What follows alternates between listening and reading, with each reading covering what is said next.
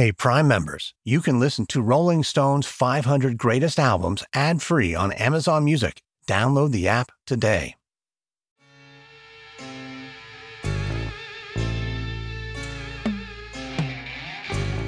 I consider that I'm responsible for a whole new school of retention. That is great. Honestly, That is a good, great. See, I really, and I'm quite serious about it. The only thing that seems to shock anybody anymore is something is pretentious. Los Angeles, 1975. David Bowie arrives from the East Coast months after the soul influenced singles Fame and Young Americans exploded on the radio, becoming the two biggest hits of his career. By that point, Bowie had become rock's greatest chameleon, starting with the glittery Ziggy Stardust three years earlier.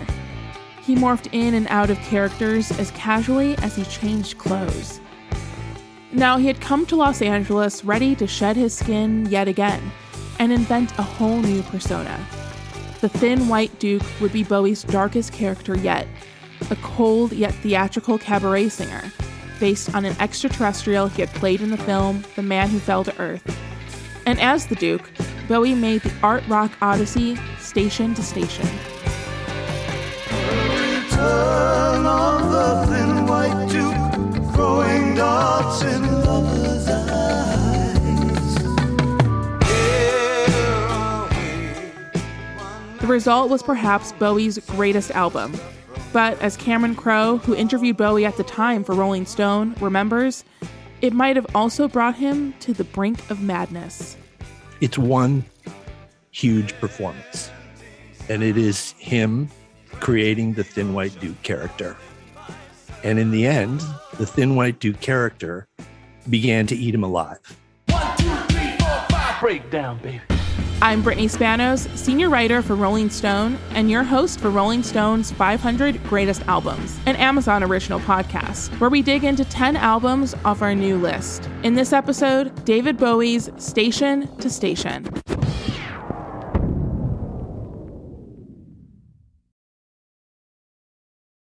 If I asked you how many subscriptions you have, would you be able to list all of them and how much you're paying?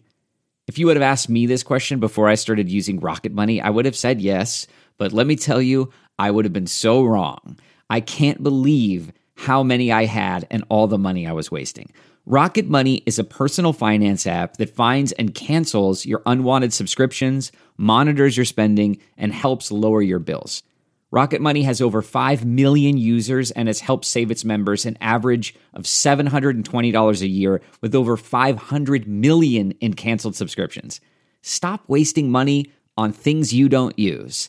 Cancel your unwanted subscriptions by going to rocketmoney.com slash Wondery. That's rocketmoney.com slash Wondery.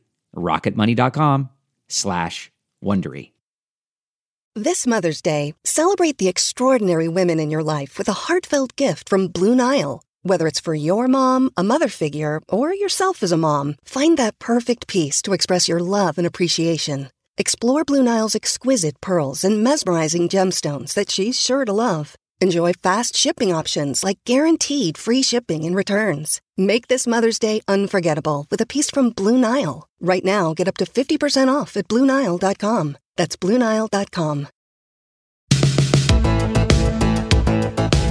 The making of Station to Station is a story of genius and reinvention, topped with an avalanche of white powder and a sprinkle of black magic. Here's Rolling Stone Associate Editor Angie Martoccio with the full story. In 1975, Cameron Crowe was living a teenage journalist's dream, interviewing Fleetwood Mac, the Allman Brothers Band, and Led Zeppelin. But there's one interview he never thought he'd get his white whale, David Bowie. It's still kind of a miracle that the interview happened. Basically, it came from loving Deep Purple. I loved writing about Deep Purple. Nobody at Rolling Stone wanted to write about Deep Purple. Glenn Hughes was this amazing singer. We really hit it off. And then I also was writing about Ron Wood, who was friends with Glenn Hughes. And in the middle of all this, while interviewing Ron Wood, David Bowie walked into his hotel room. Ron would introduce me to him, not knowing that David Bowie did no interviews and was kept completely away from reporters. They had their interaction. and because they're buddies, I kind of was watching it from three feet away and going, boy, no writer has gotten this close to Bowie in a long time. Bowie leaves and and Ron Wood goes, So that was great. You should interview Bowie sometime. And I'm like, I'd love to interview Bowie. He goes, I'll put it together. Following one of Bowie's shows at the Universal Amphitheater in September 1974, Wood took Crowe to an after party at the Beverly Wilshire, where he bonded with Bowie over the spinners. Bowie said to me, essentially, you seem like a good guy. I'm going back to New York. Give me your phone number. I'll give you a call and we'll do an interview. I was 19 or 18, I think. Just was ecstatic that I'd even gotten that far. Never expected to hear from him. He was the most elusive, non existent interview in rock journalism. A couple months later, I'm sitting in my room in San Diego. Phone rings. It's David Bowie. And he says, I'm on a train coming from New York. I've just left my manager, Tony DeFries. I know only a few people in Los Angeles. You know Glenn Hughes. I know Glenn Hughes. I'll see you in LA. Meet me here, and we'll start doing an interview. This resulted in a series of interviews over 18 months long, amassing to around 20 hours of tape. His Rolling Stone cover will be Bowie's definitive interview of this period, capturing what it was really like to see the thin white Duke in the flesh. His flaming orange hair was often slicked back as he smoked cigarette after cigarette, his gaunt frame usually sporting a white button down and black trousers. And he stayed up for days at a time, dabbling in mysticism and the Kabbalah, and keeping bodily fluids stored in glass bottles. His diet famously consisted purely of cocaine, milk, and peppers. Several of the interviews took place at Glenn Hughes's house. The Deep Purple bassist has vivid memories of living with a thin white Duke. And I was privy to that, the milk scenario, putting the cocaine in the milk if needed to be. David was very paranoid due to the excessive cocaine habit we both had. I don't like to talk about it, but it's already been spoken about. But yeah, we, we were uh, we had our own demons there, both of us, uh, and we were both very very paranoid young men. It was a huge trip, not a bit of a trip, uh, because I was becoming fascinated by his way of existence. He spoke so much about the world in general, and he was completely uh, in awe of space age and he would draw things falling out of the sky. I was watching all of this go down. So for me, I was eh, eh, ensconced in what he was talking about. It was nonstop chatter, as you can imagine. It wasn't just two guys getting high, it was two guys that were really loving each other's company.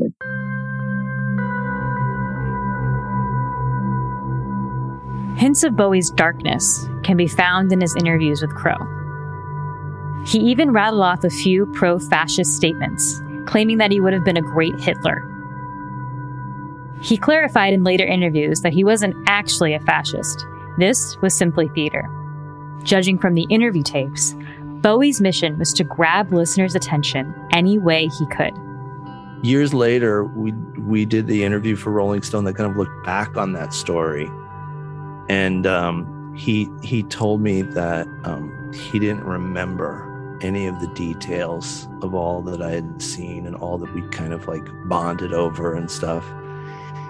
He he said a lot of it was the um, ramblings of a young man addicted to amphetamine, and uh, and at least I made some good music.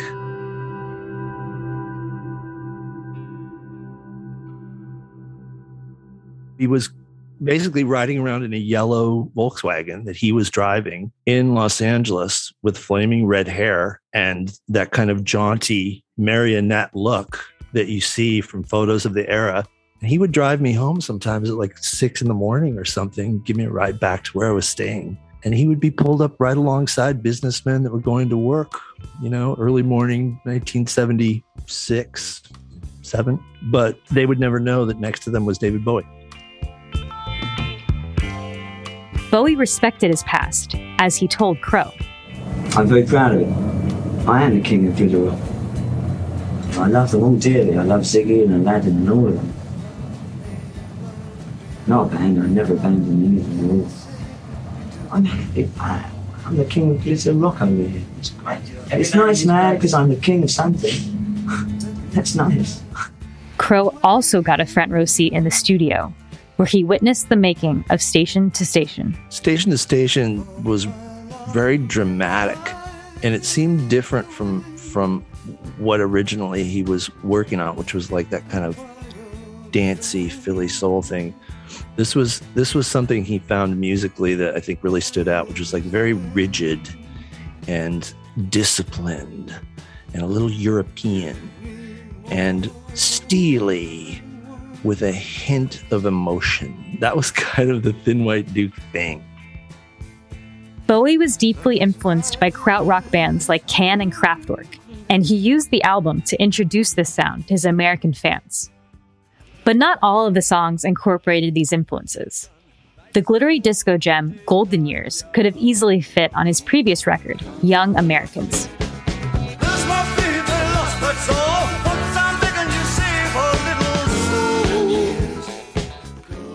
Guitarist Carlos Alomar still hears these traces of pop very clearly. Now you go into this very, very bubblegum pop, TVC 15 and Golden Years, rock and roll. Are you kidding me? That's not rock and roll. That's about as bubblegum pop. That could have been done by uh, Debbie Gibson for all I know. Alomar, who had also worked on Young Americans, received a call from Bowie to come out to Los Angeles to record. All the acts that I have ever worked with, I don't know anybody's telephone number. They get my number, they call me, I say yes. Ring, hey Carlos, hey David, you know, well, you know, I'm in the studio. What you doing? Uh, I'm on Broadway. What? I'm on Broadway. What are you doing on Broadway? I'm in the Rocky Horror Picture Show. I mean, if you like, if you like Ziggy Stardust and Tice, you should see Tim Curry. Guitarist Earl Slick, who played on Bowie's Diamond Dogs tour a year prior, was already living in LA, then the epicenter of the rock universe. Oh my God. LA in the mid 70s was, I mean, it was the hotbed for every rock and roll band in the world. I mean, it was definitely one up on New York. Every club, it was like the Rainbow Bar and Grill, the Roxy, a number of other places where everybody in every band from from completely unknown guys to, to Led Zeppelin would all hang out in the same places. It was a, it was seven days a week. Bassist George Murray and drummer Dennis Davis also got on board. With Alomar, they created a rhythm section Bowie would use for the rest of the decade, up until 1980's Scary Monsters. Station to Station was the introduction of the DAM Trio. The DAM Trio is Dennis Davis, Carlos Alomar, and George Murray. What we have to understand is that there is a time when you lock something down and you go, oh my God, this is the bomb. I, I can get anything I want out of this. The only thing they lacked was a piano player. As luck would have it, Slick's old friend Roy Bittan had recently joined Bruce Springsteen's E Street Band, and they were in town. We checked into the Sunset Marquis to do some LA shows, and I stepped out on my balcony and I looked across the courtyard where the pool was, and I see Slick standing on a balcony at his room. so I called to him, and uh, you know, we yelled at each other. We went downstairs, and he said to me, "You know, I, I don't believe it." He said, "I was just talking to David about you. David knew that Bruce was coming into town, and he wanted a piano player to come in and play on the sessions." He said, "I got to call him and tell him that you're that you're here." It was just a very fortuitous moment for me in, in the fact that, you know, there I was in LA and he was really just ready to do some piano work. And it was a, a great moment, you know, when things come together like that. Here's guitarist Earl Slick. The reason that the light bulb went off when I saw Roy was there's a difference between a keyboard player to me and a pianist. And Roy's a pianist. And having worked with Roy before, I thought, wow, he can do this. This is going to be perfect. And you know, that was the whole idea when I saw him. It just I knew he I knew he was right.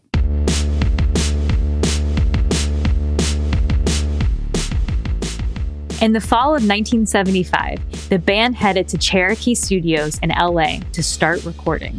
Here's pianist Roy Bittan. Uh, just a classic recording studio. I remember walking down the hall there, and and uh, I, I, passed an open door, and I looked in, and there was uh, a a couple in a hot tub. they actually had a hot tub in in one of the rooms. Here's guitarist Earl Slick. Oh yeah, oh, that was so normal in those places in the '70s. Like Record Plant was famous for that as well. all those studios, yeah. And the funny thing was, is we never we never bothered with any of that shit. We were too busy recording. We didn't use any of that stuff. Listen to the record, and it was done relatively quick. So you know, with all of the rumors or and truths about the amount of cocaine we were using, you know, when you're 25 years old, you can do that.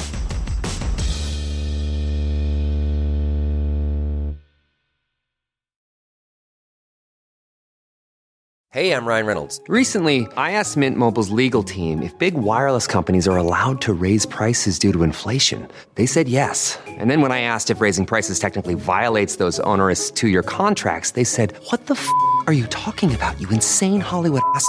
So to recap, we're cutting the price of Mint Unlimited from $30 a month to just $15 a month. Give it a try at mintmobile.com slash switch. $45 up front for three months plus taxes and fees. Promoting for new customers for limited time. Unlimited more than 40 gigabytes per month. Slows. Full terms at mintmobile.com. Getting the smile and confidence you've been dreaming about, all from the comfort of your home, isn't a total mystery with Byte clear aligners. Just don't be surprised if all your friends start asking, what's your secret?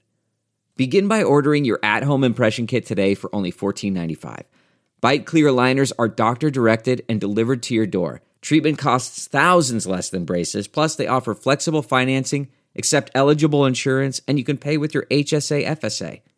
Get 80% off your impression kit when you use code WONDERY at Byte.com. That's B Y T E.com. Start your confidence journey today with Byte.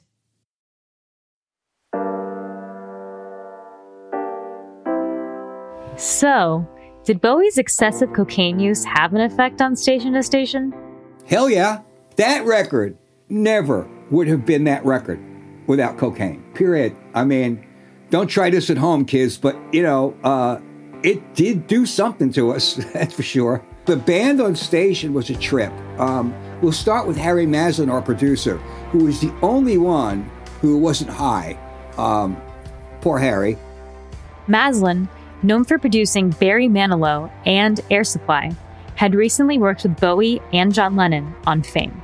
You know, I, I wasn't a, a cocaine fanatic. I, I have to admit, I did a little bit of cocaine, but mostly to stay up and be able to, to keep up with David through the night uh, because he liked to work long hours. And, and I didn't mind the long hours, but it's, you know, a little bit of cocaine or coffee or something's going to help you stay up. But I didn't like the drug. David liked the drug, and it was difficult because I had to play friend, uh, you know, brother, psychologist, and and producer all on the same day. Station to Station kicks off with the title track, a fantastically bizarre 10 minute mashup of several songs. Bowie even proclaims, It's not the side effects of the cocaine. I'm thinking that it must be love. The uh, actual opening starts with a, uh, a train sound effect, and uh, wasn't sure whether I should use that sound effect or not because you know station to station is a very deep meaning. It's not necessarily a, a railroad train. Uh, it's stations of the Tree of Life and a few other things. But I thought, well, why not? Let's try the train, uh, since of the obvious uh, title. And then, of course, right after that, Slick comes in with a feedback guitar, which you know you can either look at as a, a train whistle or something else. Uh, there's you know layers of what we were trying to do at the time. It just kind of worked. Here's guitarist Earl Slick. That, to the best of my memory, that was three different pieces that he had, and and we kind of puzzled them together to turn it into what it is there's the you know the body, the main body of the song. Then there's uh, it was weird. It was I don't know how we did it. He had three separate ideas, and somehow they worked together. Um, and then the, adding stuff like the train at the beginning, all that feedback that we did, was on the spur of the moment. I, I think we'd had Harry up for like a day and a half, and we just decided we were going to feed back for a while. We, both of us were standing in front of a wall of Marshalls at Cherokee the, in the middle of the night, feeding back. That's how spontaneous that whole thing was.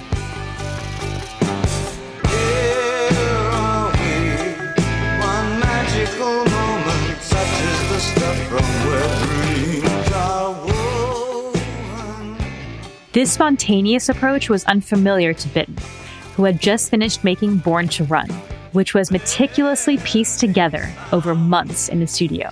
It really was a matter of just making my way through the roadmap of the songs and trying to create a part. I realized that I, I think I only did a couple of takes on each song because I can hear myself developing a part as the song rolls along, whether it was uh, station to station with its really long when we methodically recorded Born to Run. My piano parts on that record were well developed in the final takes, whereas this one was extremely extemporaneous. Whatever David was hearing, he seemed to want this sort of element of free-form playing. You know, it was uh, quite a different experience. Here's producer Harry Maslin. yeah, Roy was great. And then Roy, he, he was kind of a, a fish out of water for a minute because I don't think he did know why he was there. and uh, we, we just kind of threw him into it and, uh, you know, bent his arm to, to play on the project. And he just did a great job, of course. And he's a great guy. And uh, that worked out perfectly. We had a lot of good luck. The one line of direction Bowie did give to Bittan was to channel Professor Longhair, the New Orleans legend who developed his signature sound by learning to play a piano with missing keys. Coincidentally, Bittan had just seen the pianist at a show in Texas. He said, Yeah, well, I'd, I'd like you to try and do like a little Professor Longhair thing on, on this song. And the song was TVC 15.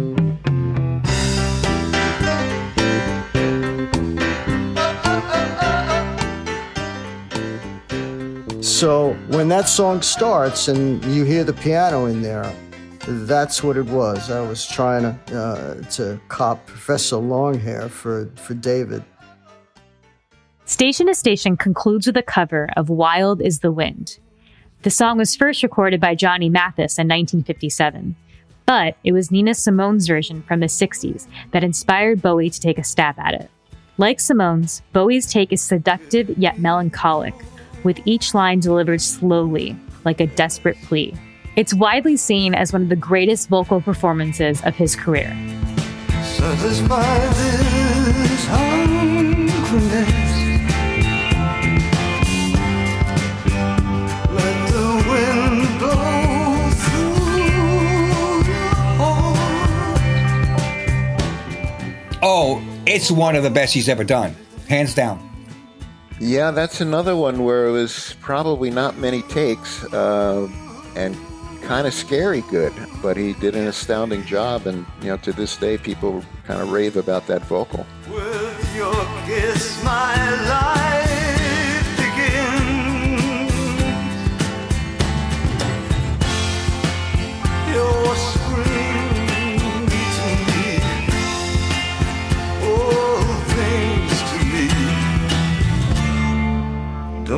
You know your life itself? Cameron Crowe says it's his favorite track on the record. I would go wild as the wind. This is this sounds really weird to say, but like having been there when he recorded TVC 15, I still can't believe I watched that come together and taped it. So when I hear that, I'm like, yeah, this, this may be my favorite on the album because it's kind of like I have a personal connection to being so lucky as to have been there when he did it. But Wild is the Wind feels deeply resonant in the coolest way. Wild as the wind.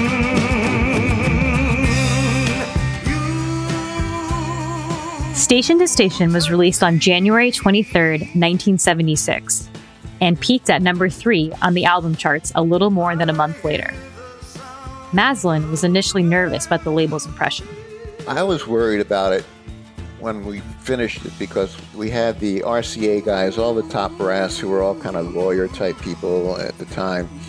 They all came down and they sat on the couch at Cherokee and I did a rough mix for them just so they heard what they were paying for and what the product was going to be. I was kind of worried about what they were going to say. And when we finished, the president, I think it was Glancy at the time, he stood up and he looked like pale as a ghost. So I was like really worried. And he just praised us and, and said he thought it was a great album and that uh, he thanked us for, for doing it. And I was quite relieved. Bowie often looked back on his Los Angeles period as the darkest chapter of his life, even confessing in later years he was so drugged out that he barely remembered making the record. As he said, I can't even remember the studio. I know it was in LA because I read it was. But some in Bowie's circle at the time, like Alomar and Crowe, argue it was so painful he chose not to remember it. Let's remember there might be a little calculation around that. He doesn't remember anything because he doesn't want you to know his inner thoughts. You interpret it. I know from talking to him later about that story that he so valued the music and the musical choices that he made, but I think the emotional choices that he made scared him and later maybe even embarrassed him. I think he did remember what happened. I just think he didn't want to remember. And he certainly wasn't going to reminisce and, you know, want to have a beer and think about the old days. I don't think he was that kind of guy. Everyone else who worked on the record ranks it as a career highlight, including Roy Bittan, who has also worked with the likes of Stevie Nicks, Peter Gabriel, and Lucinda Williams. Oh my God. Well, David being David, and certainly uh, I have to rank it r- right up there with with Bruce. You know, I, I was I was fortunate enough to to play on uh, um, making movies with Dire Straits, and certainly Stevie's two solo records, and a lot of other great artists. But David's right up there in the top. I got to put him right next to Bruce.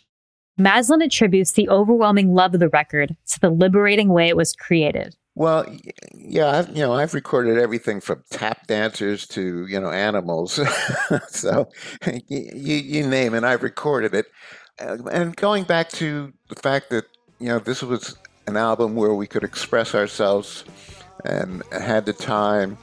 You know, we didn't have to go through first verse, second verse, uh, bridge, chorus, whatever. We didn't have to follow traditions, and it let us really play around with our you know, inner feelings about certain things about music. Slick remained in Bowie's orbit for decades.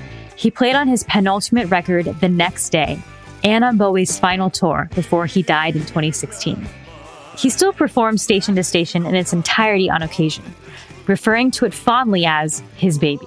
Everything fell into place. It was just a perfect storm of me being able to really contribute something that I felt really, really good about. Uh, because all of the records down the line sometimes, you know, Station is so different from Low, which is so different from Young Americans. They're all different. And that record was just the perfect record for me to do what I did. That's why. Station to Station became one of Bowie's most successful albums to date and proved his audience was willing to follow him to bold and surprising places. It gave him the confidence to further experiment with the avant garde on his legendary Berlin trilogy Low, Heroes, and Lodger, while recovering from his drug addiction. Here's writer and director Cameron Crowe. I think the Berlin trilogy is all about saving his life, or at least starting the next chapter, which is I want to live and I want to figure out how to live while still being true to this music that, that I'm insanely curious and loving of.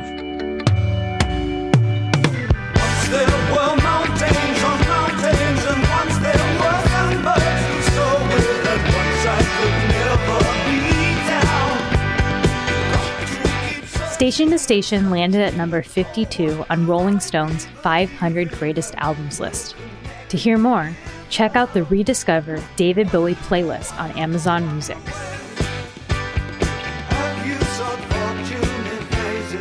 I'm Brittany Spanos. This has been Rolling Stone's 500 Greatest Albums, an Amazon original podcast. Executive producers are Christian Hoard, Hank Shteamer, Gus Wenner, and myself. This episode was produced by Angie Martoccio. Mixing by Marquise Neal. Our senior producer is Michelle Lands. Additional production help by Mary Dew. Bridget Chelsea is our production manager. Peter Miller is our music supervisor. Fact checking by Jonathan Bernstein. Supervising executives for Amazon Music are Nathan Brackett, Morgan Jones, Steph Walkneen, and Lauren D.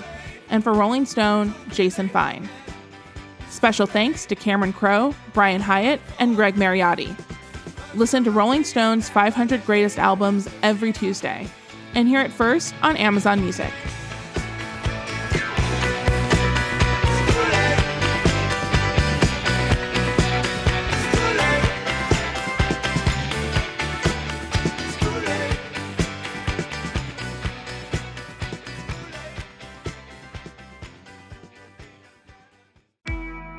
I'm Shimol Yai, and I have a new podcast called The Competition.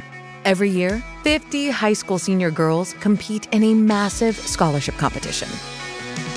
I wouldn't say I have an ego problem, but I'm extremely competitive. All of the competitors are used to being the best and the brightest, and they're all vying for a huge cash prize. This will probably be the most intense thing you've ever gone through in your life. I remember that feeling because I was one of them. I lost. But now I'm coming back as a judge and also a kind of teen girl anthropologist. Because if you want to understand what it's like to be a young woman in America today, the competition's not a bad place to start. Hopefully, no one will die on stage tonight. From Pineapple Street Studios and Wondery, this is The Competition.